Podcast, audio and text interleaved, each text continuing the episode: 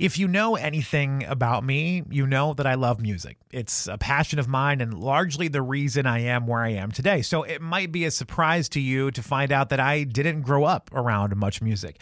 My parents didn't have a lot of interest in it. My father was deaf. Uh, I suppose the correct term here would be is deaf, but he's since had a cochlear implant. So I guess I, I view it a little bit differently now. And my mother, if memories are correct, always had more interest in news radio, WBZ News Radio in Boston to be exact.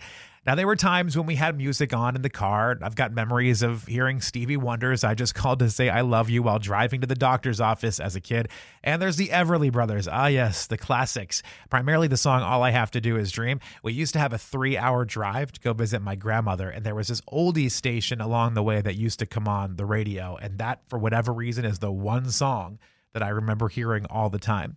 And my dad here was kind of interesting. Even though he couldn't hear the music, he had a fondness for it. He's got a hell of a record collection that's been collecting dust at the house. There's an original copy of Michael Jackson's Thriller in there that I've already called dibs on. My dad, even though he couldn't hear the music, he could feel it. So he was attracted to music with really strong beats or good bass lines. So rock music of the 70s was a big thing for him. Bands like Black Sabbath, Chicago was one of his favorites too. Anything that had like big percussion sections to it were things that he liked in his truck, he had two cassette tapes that were always there. So we're talking about the 80s here. Naturally, one of them was the Miami Vice soundtrack. And yes, if you're scratching your head, uh, there was a soundtrack to a TV show, and it included arguably the best drum solo ever. I still have not mastered the air drums for that yet. And it's not for lack of trying. I have tried to play the air drum solo for that uh, thousands of times at this point.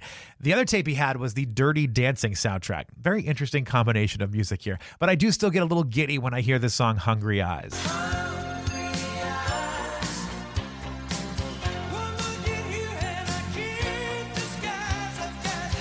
For me, I was pretty out of it when it came to knowing about popular music. Sure, I knew who New Kids on the Block were. I saw Joey at a Red Sox game once, actually. This was back in their heyday. Actually, my dad is the one that saw him, and my dad pointed him out. I was like, why, why do you know who Joey is. I should be the one getting excited. But I digress. I knew the massive names and the songs, but that's where my musical knowledge ended. I mean, if it wasn't the number one song on Casey Kasem's top 40, I probably didn't know about it. When I got a little older and was able to access more opportunities to hear music, I started eating it up. I was insatiable. I just loved it. There was nothing that could stop me, I mean, other than class and going to sleep, I suppose. Like most people, my beginnings fell more in the pop world. It's just easier to get access to the biggest songs on the planet. Uh, thinking back to that time, it was Vanilla Ice, uh, C+C Music Factory. Oh, remember remember Snow? Informer. I loved that album. It was called 12 Inches of Snow, which, as an adult, I feel like could have had a sexual meaning. I don't know if that's true, and I don't want to know. Honestly, let's just leave it at that. But there was some good stuff on that album, too. I really like the song Lady with the Red Dress.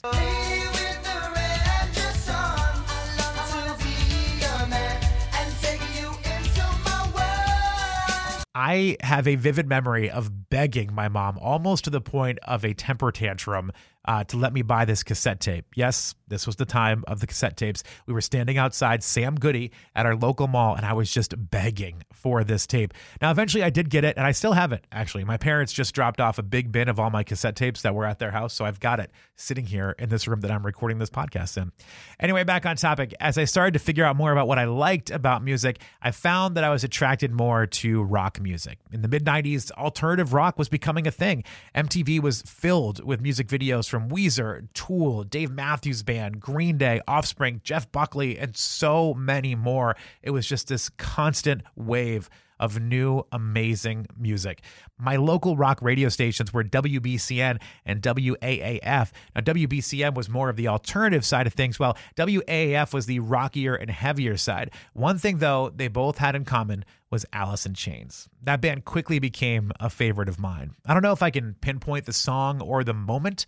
I was a little late to the party. By the time I got into Alice in Chains, they'd already released Jar of Flies, but I do remember being drawn in by the song Man in the Box. There was just something about the chunky guitars and, of course, that voice of Layne Staley. Do you remember uh, field days at school? Did you have these? These were the days where you didn't have classes and instead you spent a day or two outside with your classmates competing in a variety of activities. This kind of happened in like elementary and middle school. They range from normal events like the 100 yard dash to things like an egg toss. And of course, the tug of war was the biggest event. Tug of war was like the Super Bowl of field day. And as a heavier kid growing up, I often ended up in the anchor position, which I will still maintain to this day is the most important position in the uh, tug of war battle. During our field days, we'd have a teacher that would play music over the loudspeakers of the outdoor stadium, and, and kids would request songs. Mostly it ended up being current hits, well, the ones that were deemed appropriate, of course, and classics like The Day the Music Died, which if I never hear again in my life, it will still be too soon. God, I hate that song so much. I remember being in eighth grade, walking up to the tower with my friend Matt to request a song of our own. He had the Alice in Chains CD for Facelift. Now, somehow we convinced the teacher to play Man in the Box. He specifically asked us if there were any language issues on the song. And I said no, because, hey, I'd heard the song on the radio, so it must be fine, right? That was the day I learned a very important lesson about radio edits. Yeah, I had no idea. at that time that there were uh, curses in the song. Uh, the teacher was not very happy with us and he killed the song after about 30 seconds, but we still felt accomplished that we got Alice in Chains over the speakers at field day in eighth grade. And as much as Man in the Box was a big song for me, it wasn't the song that really hooked me and turned me into a massive Alice in Chains song. That honor belongs to Them Bones.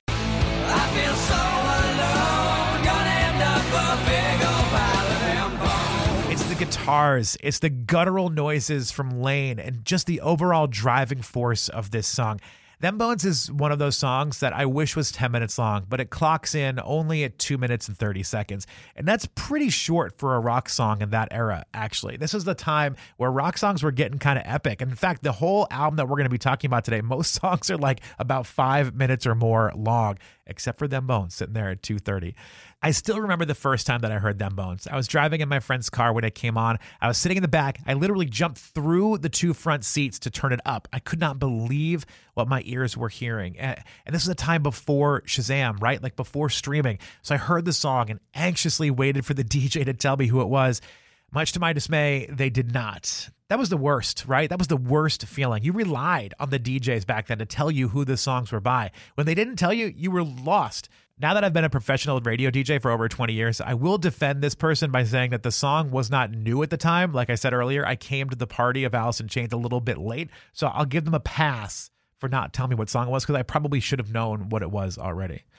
It was them bones though that brought me into the album Dirt, which is my A album for Visor Library. In Chains, legendary Dirt. Spent years in my car visor organizer. To explain how much I love this record, I first had a copied version that a friend made for me. Uh, took his CD and copied it from his CD to a cassette tape for me, and then I went out and bought the actual tape copy because I didn't have a CD player. And when I finally bought a CD player, I almost immediately purchased Dirt on CD as well. So I had three different copies of Dirt floating around my house and car for about a decade decade. Uh, since this is the first episode of Adult Education Advisor Library, here's my vision for the show. I'm going to give you some backstory into my life, talk about what was going on around the time that I have memories of uh, falling in love with an album, and then we'll dive into the record. I'll take you track by track to describe my favorites, and I'd love to hear from you after you listen. So please feel free to join the conversation via social media. I'm not a great writer, uh, creative writing was never my strength, so we'll see how this goes. I'm probably going to use a lot of the same adjectives over and over, like awesome. That's a favorite of mine. Please don't judge me too hard when I say awesome for the 47th time in a podcast. So, Dirt starts off with Them Bones. I just talked about this song a little bit. Just a really fantastic record. And when I first dove into the album, and I heard that song, it was a cool moment for me because I didn't know that was the song that I had heard in the car. As I mentioned, I heard it there, but all I was able to figure out was that the band was Alice in Chains. My friend made me a copy of his CD. When I put it in, I was so, so happy to hear the song that I was looking for right there at the start. And I, I still jam out to Them Bones now. In fact, I put it on my running mixes. I think it's like the perfect running mix song. After them bones, you get Damn That River. And as the kids would say, that's another banger. Uh, it's the chorus for me on this one. Layne Staley brings his voice lower for more of a growl in this one than a yell like we're used to. And it's just a game changer. I'm surprised he doesn't do it more on other songs, actually. It really adds depth to what he can do.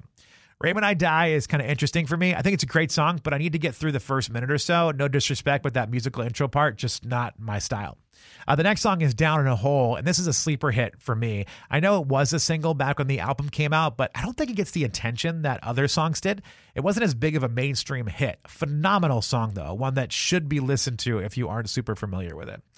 I wanted to go back and listen to Dirt before I put this podcast together because it's been a while since I sat down and listened straight through. Sick Man was not one of my favorite songs on the album at first, but listening back again now, it's great. It's a little more chaotic than other songs on Dirt, which is probably why I didn't like it 20 years ago when I was listening to it, but definitely some cool stuff. I like how they try some new things and push the envelope a little bit.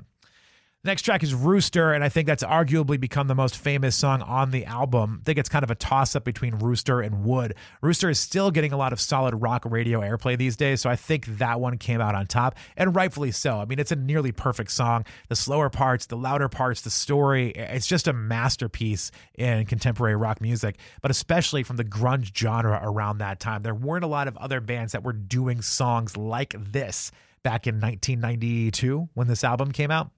Not everybody agrees with me on this one, but Dirt took grunge to a new level, by the way. It came out almost exactly one year after Nirvana's Nevermind changed the landscape of rock. And I feel like Dirt took everything to the next step here. All right, back to the track list here. Junkhead was another one that I wasn't in love with when I was younger, but now as an adult, I do have a new appreciation for. So one that I have to go back and listen to again because I really dig that one. The title track of Dirt is a favorite of mine. The harmonies here between Layne Staley and Jerry Cantrell are almost unmatched in music. I don't think Cantrell gets as much respect as he deserves for what he brought to the table vocally. I think he gets a lot of respect for the songwriting and his guitar abilities, but I don't think people really give him the respect he needs for those harmonies with Layne. Those two, their voices back to back. I mean, nobody else was doing something like that in grunge or in rock music back then. If I had to pick a least favorite song on the album, it would probably be Godsmack. I know fans have loved this one, but it was never really my jam. I think it's lyrically powerful and it paints a really great picture of addiction and struggles with addiction, but musically, just not really my jam. Which actually brings me to a point that I probably should let you in on. I've always been more of a music guy. Lyrics to me came second. The harmonies, the song structures, they were more important to me than what the singer was saying. It wasn't until I was much older that I realized how dark and depressing this album really is. I probably should have figured that out sooner, to be honest. Songs like Down in a Hole, Sick Man, Junkhead, Godsmack, Angry Chair, I wouldn't say the band was trying to hide their subject matter. They were pretty much slapping us in the face with it. Dirt is almost an ode to heroin and drug addiction. Not only does it praise the feelings that one can have by using drugs, but it also talks about the darkness that can come from it. The lyrics become even more real when you factor in that Layne Staley eventually did die from a drug overdose, and the band themselves, they were all struggling with different forms of addiction. The band was writing and singing about the things that were very real in their lives. That's what drew me to them more than other grunge acts at the time. I mean, how should I word this? Even though there's a darkness that follows Alice in Chains, I always appreciated their authenticity. And I kind of like the darkness. It was real. I didn't have drug battles. In fact, I've never had a drug in my entire life, but I could feel the pain through these songs, and it really brought me in as a fan. Iron Gland is the next song on the list. This is just a short interlude and a playoff of Black Sabbath's Iron Man, so one we can kind of uh, skip over here. The next song is Hate to Feel. That messes with traditional song structure. There's some cool back and forth moments where the song takes you in different directions that you weren't expecting. Also, another opportunity for Jerry Cantrell to stretch his vocal abilities along with Staley's. Jerry's got a much more prominent role on this song, and I dig that. Before we close out the album, we have Angry Chair. This is another dark horse song on Dirt. Not one that gets a lot of attention, but one that should for me, whenever I would get to this point in the album, I'd be mentally getting ready for the last track, which is just phenomenal. Uh, but Angry Chair is like the perfect segue into it. And that final track, the album closes with an incredible piece of work called Would. I think it's the bass line on this one that makes it stand apart from the others. The first verse just draws you in, and that chorus punches you right in the face. You don't even see it coming. It's just like a haymaker right across your face. I could listen to this song over and over and over again and never get sick of it. Alice in Chains, unfortunately, were done before I was really old enough to get out to a concert. My parents were pretty protective about that stuff. They put out their last album with their original lineup in 1995. I was a freshman in high school when it came out. So, yeah, not really old enough to go on my own to go see an Alice in Chains show. Layne Staley would ultimately die from a drug overdose in 2002 before the band would reunite. That story is sad, but made even more depressing when you find out that he was dead in his apartment for nearly two weeks before anybody even found him. That just breaks my heart. The band would eventually get back together after finding a new singer to take over for Staley. And while no one could ever replace him as the frontman, William DuVall does a damn good job, in my opinion. I was lucky enough to see the reunited band play a show at the 930 Club in Washington, D.C. I think it was 2009. It's just a truly magical experience for me, something that I never thought I'd be able to do and to see them play at that venue made it even more special. The 930 Club is legendary. Some of the best shows I've ever seen in my life have been there. The sound quality is there, the griminess of the sort of old school club is there. If you ever find yourself in Washington, D.C., I would say try to go check out a show at the 930 Club. Honestly, Dirt is a perfect album. I don't think there's a reason to skip any songs while you're listening through. It's been a while since I listened to the whole thing, as I mentioned before, but I made sure to do it while putting this podcast together. Just a real treat to go back through all this music. It brought back some great memories of high school and driving around with friends. I remembered all the times that we would try to sing along, but it would just come out as a nasally insult to Staley and his beautiful gift. I've been thinking a lot about my favorite albums while planning out this podcast series, and I, I genuinely believe this. I don't think there's any other record in this list that you'll hear over the coming weeks that starts and finishes with a better combo than Dirt. I mean, how can you argue with an album that starts like this?